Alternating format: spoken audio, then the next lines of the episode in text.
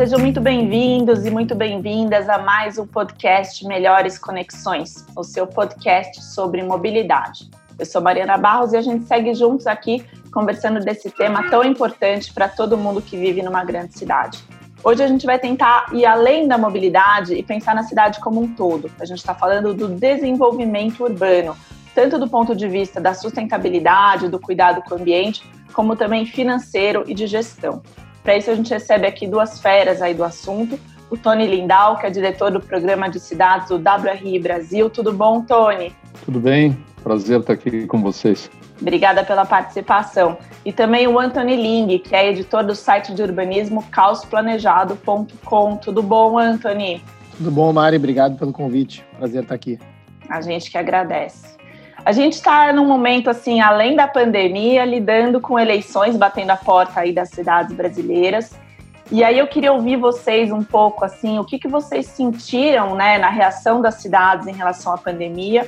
E o que, que a gente pode esperar aí, né, de propostas, de projetos, o que, que é viável para o Brasil nesse momento, para a gente também não perder o foco de que as cidades é, são o mesmo onde a vida acontece, as mudanças começam por aí e os prefeitos precisam estar atentos a isso. Tony, conta pra gente assim, como vocês observaram esse momento da pandemia e o que, que você acha que pode ser melhorado aí para os próximos anos? Bem, eu acho que a pandemia proporcionou quase que uma ponte aí entre a cidade mais central e a cidade mais periférica, né? Entre a cidade mais visível e a cidade mais invisível. Acho que uma questão de empatia que se despertou e que de certa forma resultou em ações voltadas a, a, melhorar a vida, né, daqueles que estavam, digamos, mais marcados aí nesse primeiro momento pela pandemia. Uh, e eu acho que essa ponte que foi construída, ela precisa aí ser reforçada, né, essa reconstrução das cidades com essa, digamos, o grande desemprego que deve suceder até a economia se restabelecer, nós vamos ter que resolver esses problemas e, e eu entendo aí que um, um, grande problema que se avizinha é, é, a crise no transporte coletivo e como a gente vai resolver isso, né? Isso é um, como alguns já colocaram uma bomba que talvez esteja aí esperando para estourar na virada aí no, no que os novos prefeitos entrem. Né? E a gente está falando do ponto de vista de segurança e também financeiro, né? Essa questão do subsídio, de como você garantiu o acesso a essa população que já está desempregada, né? A gente está com uma proporção crescente de desempregados. O que, que você imagina como, como, não sei se uma solução, mas caminhos que valem a pena serem pesquisados e pensados, Tony? Eu acho que existe uma grande injustiça, assim, primeiro até na forma como o sistema de transporte coletivo é pago, né? Pensando no sistema sobre pneus, particularmente, ele é pago através da tarifa praticada, né? E essa tarifa a gente sabe aí pelos levantamentos que a gente faz no Quali Ônibus, que é um, um sistema do WRI Brasil que a gente aplica aí com mais de 20 cidades no Brasil. Então, esse contingente de cativos, né, por exemplo, aqui no caso de Porto Alegre, é da ordem de 49% das pessoas, né, que quando perguntadas se você não estivesse no ônibus, que outro modo poderia estar usando para fazer esse deslocamento? E a resposta era não tem outro. Né? Então, é, essa quantidade de cativos, né, que de certa forma está pagando aí até pelos isentos, né, provavelmente vai crescer e vai faltar dinheiro porque o sistema vai ter que ser replanejado aí para um, um momento ainda da pandemia e provavelmente para uma nova regra que eu acho que é justa até que fique, né, para menores níveis de lotação interna dos ônibus e tal.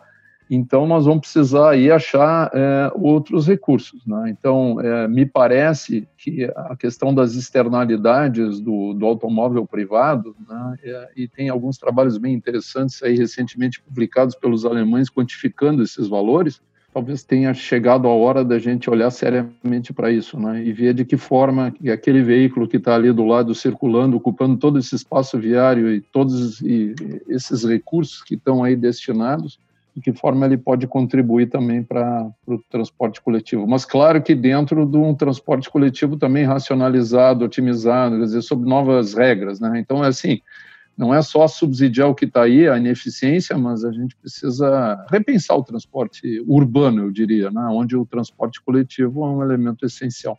Anthony, você, no, no Caos Planejado, há uma série de textos, inclusive sobre mobilidade, É, de que maneira você acha que a mobilidade pode ajudar aí a melhorar a qualidade dos espaços urbanos e de que maneira a gestão pública dos prefeitos, principalmente, pode atuar nesse sentido?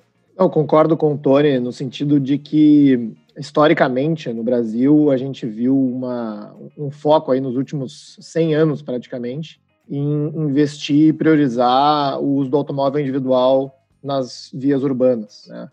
Uh, o que, que, isso significa? A gente tem talvez aí 80, 90% do espaço público ocupado por carros, né, em cidades onde talvez apenas um terço aí dos deslocamentos sejam feitos por carro.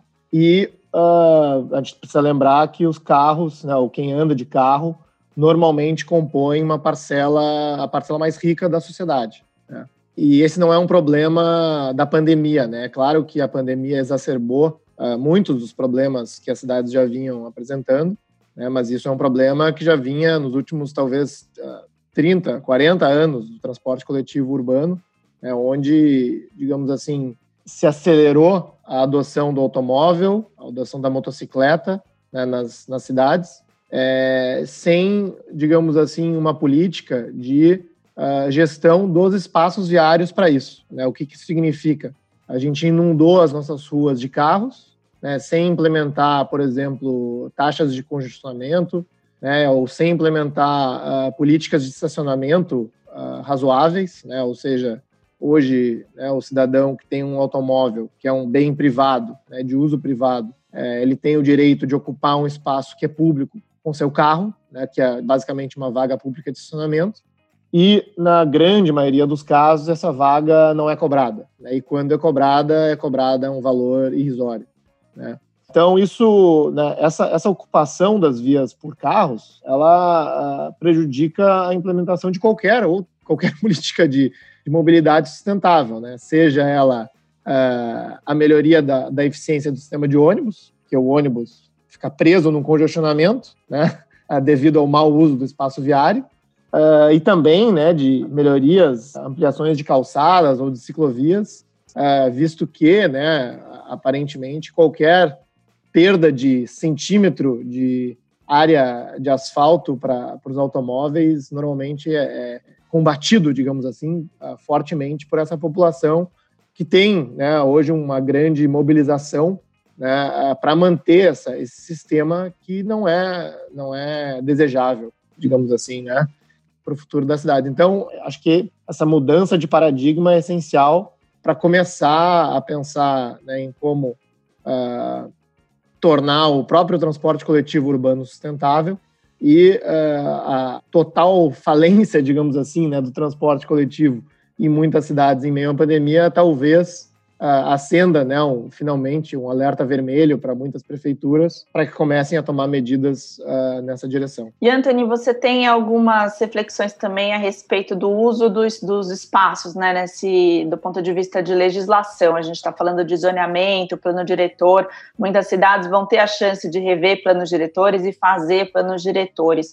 Você acha que a ocupação do território poderia também ajudar a suavizar essas questões da mobilidade? O que, que a gente poderia poderia olhar aí com mais atenção para tornar o uso mais eficiente? Com certeza, né? A gente vem uh, há muitas décadas já planejando no sentido de restringir o acesso a regiões centrais. Né? Eu acho que se pensou por muito tempo, né, em que se a gente conseguir restringir via plano diretor, né, via leis de zoneamento, uh, a construção né, e o aumento da população nessas áreas, que as cidades simplesmente iam parar de crescer. Né? E tinha esse discurso né, nos anos 60, 70, né? As cidades não, não podem mais crescer porque isso vai se tornar insustentável, etc. e tal, né? e, e, digamos assim, um, uma resistência muito grande ao desenvolvimento urbano. Mas as cidades possuem essa característica, digamos, praticamente incontrolável no sentido do seu crescimento. Né? A gente não tem como fechar as portas da cidade.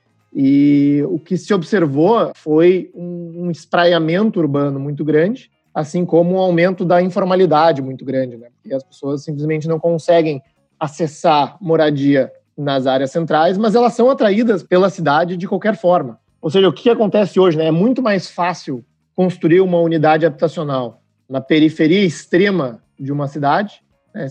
às vezes seja dentro do próprio plano diretor ou fora dele, né? Uh, do que adicionar uma unidade habitacional nas regiões centrais, mais próximas a empregos, né, mais próximas a serviços públicos, e que também teria, digamos assim, um, um melhor aproveitamento né, da infraestrutura urbana uh, nessas regiões centrais. Eu acho que esse pensamento está uh, começando a mudar, mas, uh, no meu entendimento, ainda muito lento. Né? eu acho que essa, essa permissão das pessoas poderem ocupar né, e desenvolver áreas uh, próximas a empregos e próximas à infraestrutura pública uh, e, e, urbana deveria ser radicalmente revisada, né, uh, justamente para aproximar as pessoas desses centros de empregos, mitigar o espraiamento urbano e aumentar também né, a eficiência dos próprios serviços de, de transporte coletivo de massa. Aqui como a gente sabe, né, se aproximando das, das periferias urbanas, tem muita dificuldade de se viabilizar operacionalmente, né, financeiramente.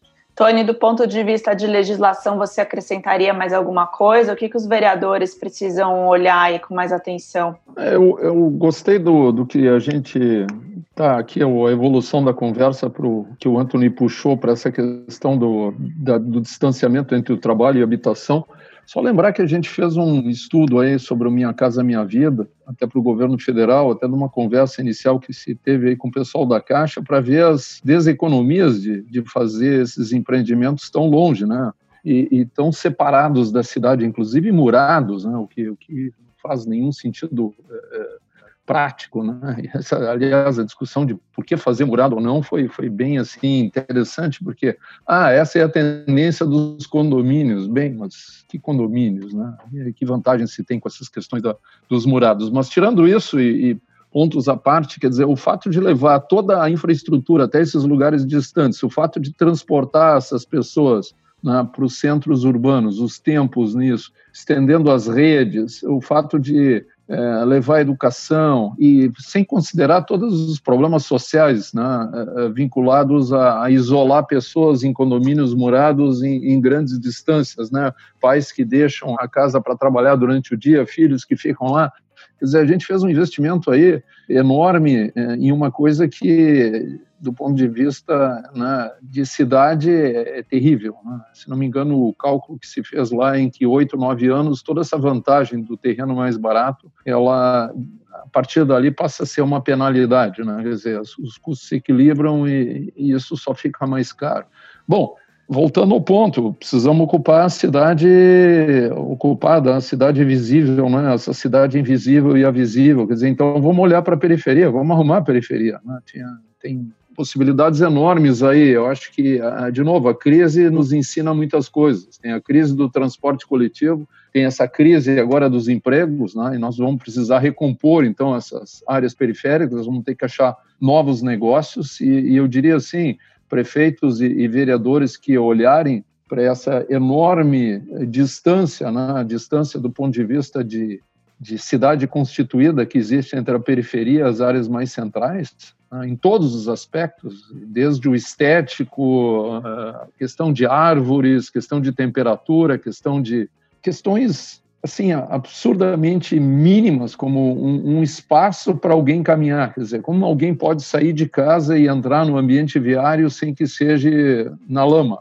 né? Quer dizer, um, um espaço digno de, de, caminhada que pode ser um espaço ciclável, que pode ser a primeira a tal da primeira milha que leva o sujeito até uma parada mais digna né, e onde ele possa, então, se vincular e, e ter horários de, de, circulação, que agora até, inclusive, muitos foram cortados, né, para poder se conectar com a cidade. Então, esse distanciamento do, do trabalho e, e, da habitação, e aí o repensar um pouco uh, em atividades econômicas também que, que possam ser levados. Né? A gente fala muito nisso, mas agora, de fato, levar para para as áreas mais periféricas. Né? E eu colocaria, inclusive, a carga urbana, depois a gente pode falar mais sobre isso, como um dos, dos elementos a, a ser repensado.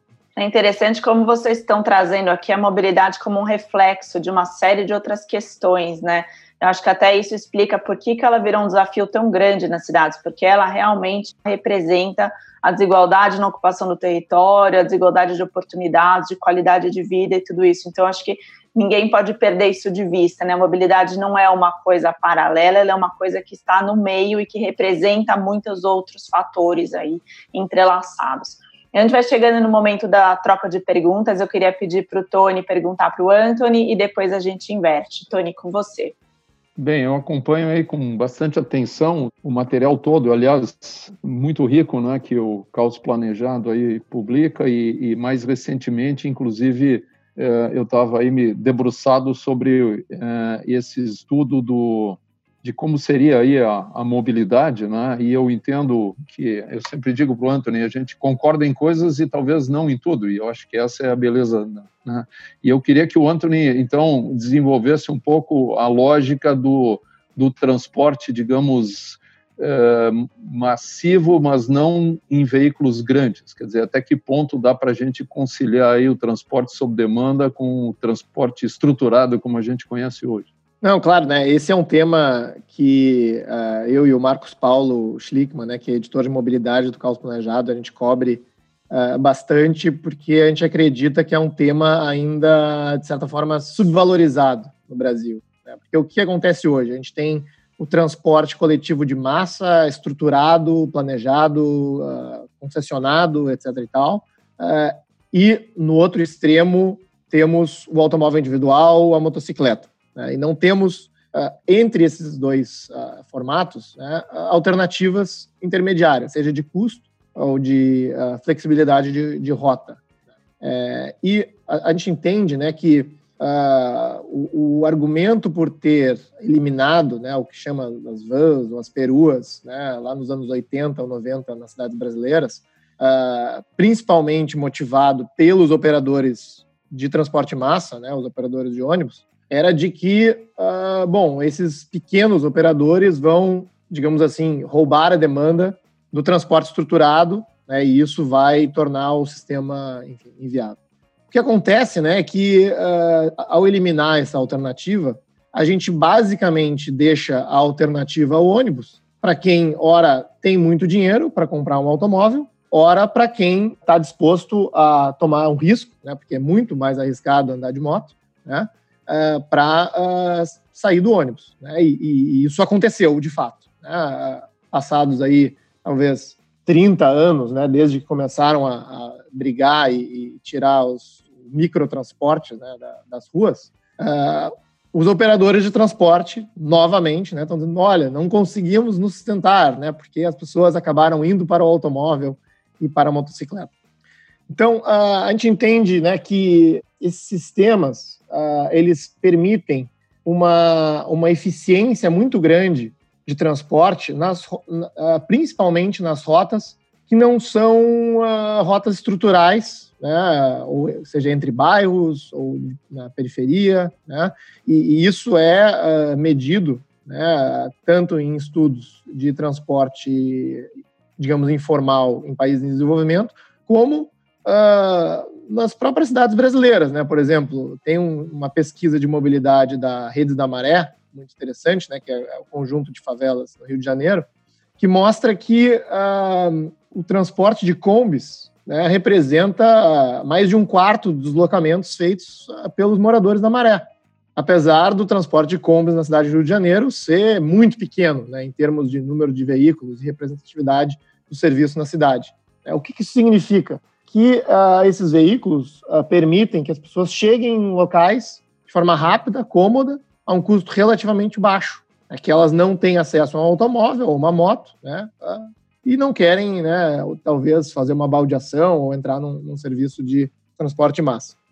Então, o que a gente tenta apresentar né, no, nesse plano que o Tony citou é de que a gente pode ter esses dois sistemas coexistindo. Né? O que, que significa? ter um transporte estruturado de massa nos grandes eixos, né, onde as demandas são efetivamente uh, identificadas, né, e, e, eu acho que não, não há coordenação de mercado, digamos assim, para criar esses corredores, né, uh, colocar esses grandes veículos, né, seja de BRTs ou redes de metrô, etc. Uh, ah, mas permitir que haja alternativas, né, que haja alternativas diferentes e que possam suprir demandas de mobilidade de, de, pessoas. Por exemplo, hoje um morador de periferia que quer acessar o centro e tem uma Kombi e quer cobrar, digamos, da sua comunidade, ele é um criminoso, né? E então, basicamente, a alternativa que ele tem é comprar uma moto, né? Então, a gente tem que, eh, digamos assim, uh, acreditar ou, ou, perceber que as pessoas vão ir atrás de alternativas quando elas precisam, né? Uh, e a cidade precisa possibilitar essas alternativas, né? E não, digamos assim, uh, obrigar que ela use um ou outro sistema de transporte, uh, mas também mantendo, né, um, um sistema de transporte talvez não tão pensado universalmente, né, nesse, usando veículos maiores ou sistema sob concessão, talvez funcionando nos principais corredores e permitindo a coexistência desses outros serviços. Né? Uh, desculpa eu me alongar um, muito, né? mas uh, realmente é um, é um, assunto assim que a gente acha fascinante e que uh, a gente incentiva aí a entrar mais no, no debate de mobilidade. Não, e é pertinente porque nem sempre o que vai funcionar para um vai funcionar para outro, né? A gente, inclusive, pensando num país tão diverso como o Brasil, cidades enormes e cidades super pequenininhas, obviamente você não pode massificar essas soluções. Então, acho que é super importante mesmo entender essas variações de demanda. Anthony, só perguntar para o Tony, por favor. Tony, então eu acompanho também né, o trabalho da WI, a gente é próximo aí geograficamente também, nós dois de Porto Alegre. É, e eu acho que o que é interessante né, desse debate, que eu acho que a WRI seja assim uma das únicas organizações no Brasil a, a conseguir é, colaborar, né, é, é, identificar assim, bom, que cidades estão fazendo reformas, né, que cidades estão mostrando melhorias em indicadores, né, em, em mobilidade, em segurança viária. Uh, eu, eu, acho isso uh, interessante porque às vezes a gente, né, nos debates urbanos, assim, a gente foca uh, só na realidade né, da, da, nossa cidade e às vezes tem assim outros exemplos pelo país estão fazendo coisas diferentes né, e que a gente poderia aprender muito né, de uma cidade para outra com realidades parecidas. Né? Então, enfim, tem como tu compartilhar assim quais são os né, alguns casos interessantes de cidades que estão uh, tendo sucesso no Brasil? É, eu, eu tenho, mas eu te diria assim, eu acho que a gente está num momento complicado que é essa questão eleitoral aí, tá? Então nós estamos até evitando nesse momento, por uma questão ética, de, de levantar a bola de algum lugar e, e colocar isso ali, né? Porque isso pode ser interpretado, digamos, de uma forma um pouco né, por publicidade desse ou daquele projeto. Mas eu posso talvez falar em termos genéricos. Né? É, uma coisa que a gente gosta muito uh, no trabalho que se faz é, é, essas redes. Né? Por exemplo, nós temos uma rede de, de ruas completas, né? cidades que que estão trabalhando com essa lógica de implantar e são ruas que permitem aí um pouco na linha da Jane Jacobs lá, né, do olhar na rua, do caminhar na rua, do viver na rua, né, e, um certo resgate é, desse espaço que, que, de certa forma, como tu já bem colocaste, foi tomado aí pelo automóvel. Né? Então, tem, assim, inserções bem interessantes em, em diferentes contextos. Né? É, em áreas mais centrais, em áreas de revitalização de cidades, e o, como não existe, digamos, um guia claro de quais componentes isso precisa ter, ou tem muito componente local, eu diria que as soluções são super criativas em, em vários desses locais de implantação. Inclusive, nós estamos fazendo agora, e devemos editar em breve, um, um compilado do, do, que, do que se alcançou nesse processo. E, e, uma coisa muito legal aí é que, que, além da participação do pessoal local no desenho, também o envolvimento das universidades locais, né? tanto no levantamento de como era a situação antes e depois. Nos preocupa muito sempre uh, o impacto, né? Uh, afinal, que impacto isso teve e qual a dimensão desse impacto, e nem sempre é fácil mensurar esse, esse impacto, particularmente quando se trabalha num conceito que tem aí também o aspecto visual, né, de revitalização de uma rua, que a gente sabe que vai ter um impacto aí a médio e longo prazo de influência no bairro, né. Tem uma cidade, de novo, que adotou esse tipo de proposta para toda a reformulação de, de suas ruas, né, quer dizer, comprou o conceito E, e, isso, de fato, acho que é a, a coisa espetacular, né, de, de, poder multiplicar isso. Recentemente, o Ministério do Turismo entrou em contato com a gente, porque pessoas que antes trabalhavam no Ministério das Cidades lá agora estão, e disseram assim: puxa, tanta cidade turística no Brasil, cujo deputado vai lá na Câmara e pega verbas para pavimentar ruas. Né? É, quando na verdade isso poderia ser usado para construir ruas completas em cidades turísticas. Bem, faz todo sentido, a gente sabe o sucesso que uma rua completa faz numa cidade turística. Então, imaginem a qualificação disso. O sujeito está lá numa cidade turística sem qualificar essa rua e talvez asfaltando algum lugar onde está né, só levando velocidade e talvez aumento de, de mortes, né? E eu sempre penso naquela lógica: para que pavimentar tanto e por que não fazer então as calçadas e as ciclofaixas? Bogotá tem um exemplo incrível disso, né? De uma área pobre que foi, de certa forma, reformulada, onde a prioridade foram as calçadas né? e os ciclistas, porque o carro consegue né, atender esse outro ambiente. Então, eu diria assim: é interessante como projetos vão se desdobrando e, e, como nessas experiências adquiridas vão evoluindo. A gente viu, por exemplo, também em algumas cidades no Brasil, uma evolução daquele conceito do BRT, que era aquele sistema, digamos, de mais alta capacidade, que mais tocava, uh, uh, digamos, uh, lembravam o metrô, a evolução para um sistema híbrido, né, onde se pode, dentro do próprio sistema, e, e pensando as paradas e, e, com formas muito criativas de fazer até essa integração, para poder fazer a integração já dentro do corredor, praticamente na parada. Né, ou seja, é, um, uma espécie de um BRT flexível que foi também desenvolvido. Então, eu diria assim, o pessoal no Brasil é, é bastante criativo, acho que tem soluções aí espetaculares, inclusive que a gente está levando para fora, né? porque o WRI, como tem no Brasil, tem também na Índia, na China, é, no México, né? e então essas possibilidades de troca são, são muito ricas né? dentro desses diferentes contextos aí de, de cultura. Né? Tony, eu queria pedir para você explicar um pouco melhor esse conceito de ruas completas para quem não ouviu falar. Bem, a ideia da, das ruas completas é que a gente consiga aí montar uma plataforma entre frente de prédios de um lado e de outro da rua, né? Uh, onde praticamente isso possa ser feito, então, e preferencialmente em um mesmo nível, ou seja, a gente está aí resgatando né, a, a, condição do pedestre como prioritário e, e do ciclista, ou seja, do transporte ativo, e que a gente tenha nessas duas fachadas né, não coisas que fechem, digamos, à noite e aquilo absolutamente morra, mas que tenha ali uma vida, algo que se possa propagar né, dia e noite. Bom, esse é um dos conceitos se a gente pensar numa, numa rua mais mista. Né? Então a questão é como temperar com esses elementos e jogar esses elementos para esse contexto. Então, priorizando lá que esse espaço, essa plataforma, possa ser, inclusive, extensão dos, dos negócios que talvez hoje estejam ocorrendo em prédios cercados ou fechados e que a gente, inclusive, quer levar mais para a rua. Né? Ou seja, criar esse ambiente e, e, tentar reduzir o máximo aí a circulação, permitir circulação, né? mas, mas reduzir muito essa, essa plataforma, porque de novo, como o Anthony já colocou, 100 anos de automóvel, 100 anos de, de, de redução de calçadas. Eu vivenciei isso, vivenciei isso já bastante na minha vida, vocês menos, né? Mas eu lembro aí de avenidas que tinham belas calçadas e que hoje a gente mal consegue caminhar espremido lá no canto quando não encontra ainda um poste no meio. Né? Muito bom. E aí eu queria ouvir as dicas de vocês, livros, séries, lugares que vocês acham que vale a pena serem visitados, para todo mundo que quer se aprofundar um pouco mais nessa reflexão. Anthony, conta pra gente o que, que você tem visto, lido de bom, de interessante para compartilhar.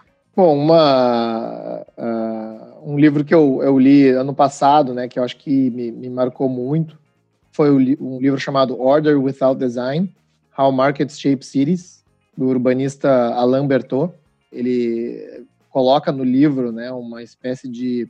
Uh, ele, ele, já é um urbanista super uh, experiente, já trabalhou em cidades do mundo inteiro, né, países desenvolvidos, países em desenvolvimento, e tem aí, acho que seus 80 anos, então ele, ele acabou, digamos, fazendo esse, esse compêndio das ideias dele nesse livro, e ele, ele tenta resgatar um pouco, né, a, ou aproximar as disciplinas da economia e do urbanismo que hoje ele vê como ainda distantes né, para entender os fenômenos urbanos. E acho que ele traz exemplos de cidades do mundo inteiro e achei fascinante a leitura. Né? E também, claro, recomendo o próprio site do Caos Planejado, a gente continua né, tentando trazer aí artigos e podcasts né, cada vez melhores e mais frequentes para quem curte o tema.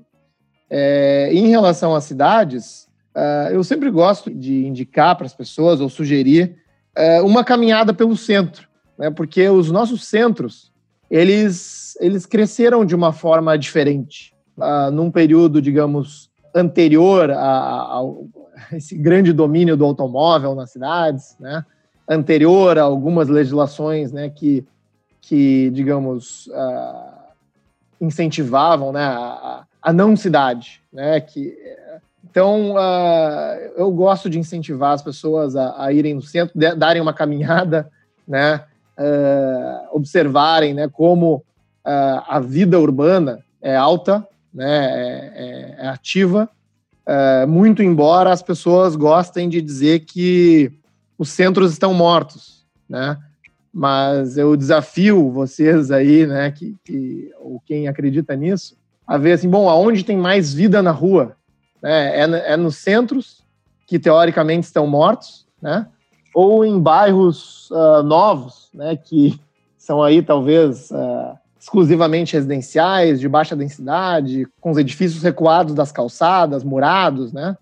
Uh, eu, eu arrisco a dizer que, que no, os nossos centros são muito mais vivos do que nesses outros bairros, né? Então, fica aí a minha recomendação. Muito legal essa reflexão, e acho que tem tudo a ver com o que vocês estavam falando antes, né? O conceito de ruas completas, esse cuidado na legislação, na forma da, da cidade se desenvolver. Tony, suas dicas, quais são? Bem, vamos começar aí pelas caminhadas pelo mundo, né? É, acho que lugares como Medellín é, merecem ser visitados né? e merecem ser entendidos como uma cidade saiu da situação que estava como talvez uma das mais perigosas do planeta e aquele lugar onde ninguém gostaria de ir, e, e como essa transformação se dá através da movimentação da população. Né? Aliás, Medellín inspirou duas cartas, né? A carta POA 2050 aí que foi recém-lançada e também a, a, carta que foi lançada aí em São Paulo eh, de várias instituições e Medellín é referenciado. Isso mostra que 20 anos né, é um caminho, é um tempo possível e alcançável aí se a gente quiser de fato transformar algum local. E, e o ponto importante é, é, justamente a sociedade. Eu acho que o, o grande elemento que, que falta, né, e, e vocês estão falando de livros, eu casualmente estou com um aqui que pode ser, até ser suspeito, tá? mas eu acho que vale falar nesse momento. Esse livro chama assim, ó, Porto Alegre, uma visão de futuro. Tá? Esse livro, só para fazer um paralelo com o que está acontecendo hoje, esse livro, eu, eu, ajudei a escrever aqui o capítulo de, de mobilidade, ele foi feito em 2008, ele foi entregue pela Câmara Municipal de Porto Alegre para os candidatos na época, né? e, e um dos grandes pontos nesse livro era justamente inspirar a criação do Instituto de Autoestudos ou de alguma coisa que permitisse planejar com continuidade as cidades que transcendessem gestões. Né? É, infelizmente, de novo, a sociedade não estava aqui. Isso aqui foi um esforço, é, digamos, do legislativo para o futuro executivo. E, e, a gente vê, às vezes, né, outros caminhos também de tensões entre executivo e legislativo, mas sempre a ausência da sociedade.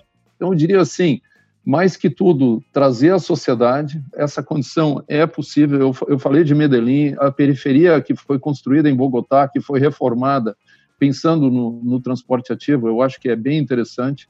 As coisas dramáticas eh, eh, que vão além do caso brasileiro, embora no Brasil tenha muito também, mas a, a Índia, né, para quem tiver a chance de fugir do, do circuito turístico e, e, se embrenhar lá pelo, pelo que são as, as regiões periféricas, para ter uma ideia né, desse contexto, onde até siderurgias existem né, nesses pequenos, ou, já na verdade enormes bairros, e, e, na verdade nós temos essa situação bastante dramática aqui no Brasil, né, e, e, de reconstrução de áreas muito interessantes em algumas cidades, de novo, que eu não vou citar nomes, versus outras que, que trabalharam mais no policiamento e menos na reconstrução. Né.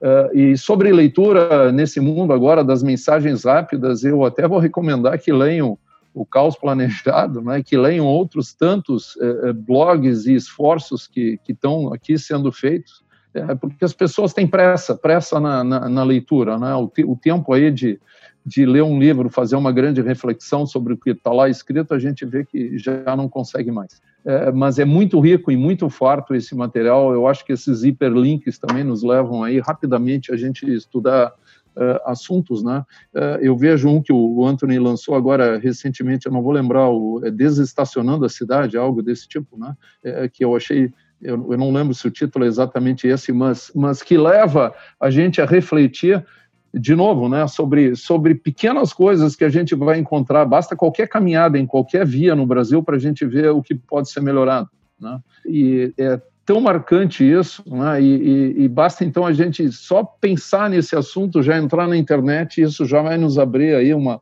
uma perspectiva com, com língua portuguesa para muita coisa e, e, naturalmente entra no inglês também, aí nós vamos cair em casos no planeta inteiro. Né? Quer dizer, é, não dá mais para imaginar que, que a gente não possa avançar porque está tudo já definido, demarcado. Eu acho que realmente nós estamos frente a uma grande crise.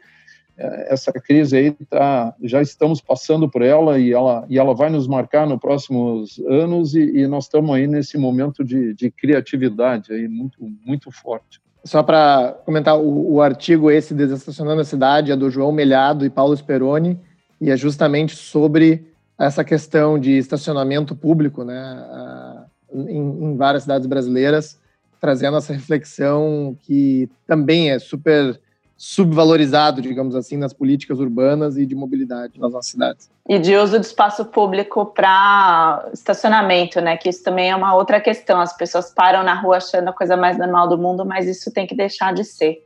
Acho que é pertinente a gente pensar sobre isso também. A gente vai chegando aqui no fim, acho que, nossa, vários pontos é, para a gente se aprofundar depois em outras conversas.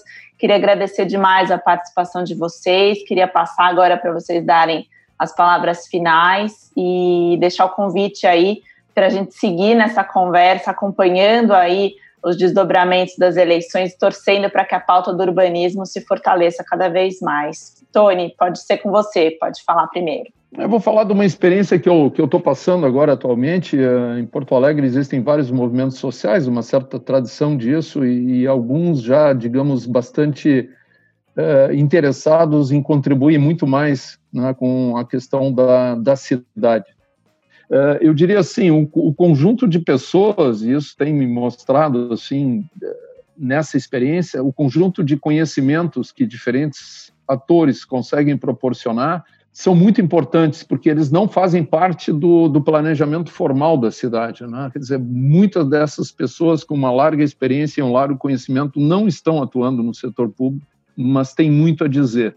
E a gente precisa estabelecer um canal de comunicação nesse momento agora de grande criatividade que nós precisamos ter e de ruptura dos, dos paradigmas né? e de construção eu diria, de um, de um novo modelo de circulação na cidade, né, onde a gente tem que romper com essa ideia de, é, por exemplo, um operador de ônibus. A gente tem que começar a pensar em operação de mobilidade e talvez além da operação da mobilidade já em alguma coisa com o desenvolvimento da cidade casado com a mobilidade. Quer dizer, não precisamos já ir para esse mobility as a service ou conceitos dessa ordem muito rapidamente, uh, pena da gente uh, ficar de novo fadado aí a, a uma situação bastante precária no, no transporte uh, dito antes coletivo e por outro lado uh, pessoas levadas ao, ao carro e, e à motocicleta, né? E o Anthony já bem colocou a motocicleta traz junto aí uma série de problemas, quer dizer a cidade uh, com uma boa mobilidade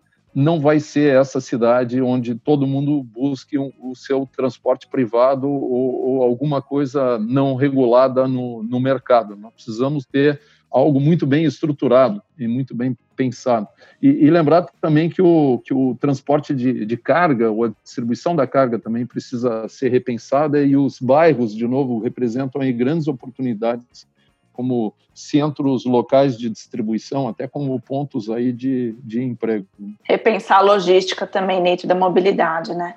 Antônio, você? É, bom, é, primeiro, eu queria agradecer aí a participação e talvez uh, mandar duas mensagens, né? Então, talvez para quem esteja ouvindo e não é, digamos assim, da área ou um especialista, né? Acho que o trabalho de conscientização e debate sobre assuntos urbanos, uh, e mobilidade, e moradia, né, e tudo isso que a gente está conversando aqui uh, na sociedade civil é, é, é, just, é importantíssimo, né, justamente para fortalecer a conversa que o Tony está tá mencionando. Né? Então, o trabalho desse podcast, o trabalho que a gente tenta fazer no Caos Planejado, né, a WRI também é um, é um, é um motor aí de, de uh, divulgação de textos e de papers né, para aumentar aí o conhecimento coletivo em relação ao assunto, porque isso vai levar os nossos representantes eleitos trazerem essas discussões. Né? Eu, pessoalmente, fico muito preocupado quando eu vejo candidatos, por exemplo, a prefeito ou a vereador, discutindo assuntos de escala nacional ou de política internacional, né? ou de temas assim que não tem nenhum cabimento à política municipal. E quando perguntam, né, em relação, bom, como que a gente vai uh, corrigir a iluminação urbana ou o estacionamento público? Não tem uma resposta. Né? Então, uh, acho que essa mudança vai acontecer quando efetivamente a sociedade tiver né, um real interesse nesses assuntos e a gente começar a eleger uh, representantes que tenham isso né, no, no seu DNA. É, e depois, acho que né, para quem, digamos, já, já é talvez um, um, uma liderança né, no setor público ou também no setor privado, uh, ver né, esse momento de pandemia talvez como uma oportunidade para repensar esses, esses fatores. Né? A gente vê, é, a gente viu, né, agora as, as, coisas assim, não sei se felizmente ou infelizmente as coisas estão voltando à, à normalidade, a gente viu um período aí, por exemplo, que as ruas estavam vazias, né? E as pessoas não tinham para onde ir porque estavam em casa. Bom, uh, muitas cidades pelo mundo aproveitaram isso como uma oportunidade para ocupar suas ruas com espaço de mesas, espaço para as pessoas caminharem, andarem de bicicleta, né? É, para justamente não superlotar os nossos escassos espaços públicos como parques, né? Então, usar a rua como um espaço de convivência seguro para as pessoas. E, e, esse é só um exemplo, né, de uh, mudanças ou, ou, ou que, que, podem ser feitas né, durante a pandemia e que podem eventualmente, né, caindo no gosto da população, mudar a cidade para melhor no longo prazo. É, esse foi um exemplo, por exemplo, de, de, Nova York. Eles fizeram isso em algumas ruas né, e deu tão certo, as pessoas gostaram tanto, né, e, e aí é, é aquela coisa, né, é difícil pensar aquele espaço tão agradável voltar a ser ocupado por automóveis, né, uh, que as políticas uh, se mantiveram, né, ou decidiram manter até depois da pandemia. Uh, e talvez se não fosse a pandemia, essas, esses movimentos não teriam acontecido. Né? Então, uh, eu, eu, coloco aí o desafio né, para pensar fora da caixa e uh, usar esse momento que sim, né, super desafiador e catastrófico, como talvez uma oportunidade para pequenas mudanças para melhor. Muito bom. Pequenas, grandes mudanças, fazer dos limões uma bela limonada. Isso começa com o voto. Agradecer mais uma vez a participação de vocês aqui, agradecer você que nos ouviu e convidá-los para ficar ligados aí no Melhores Conexões. A gente segue por lá. Obrigada, até a próxima.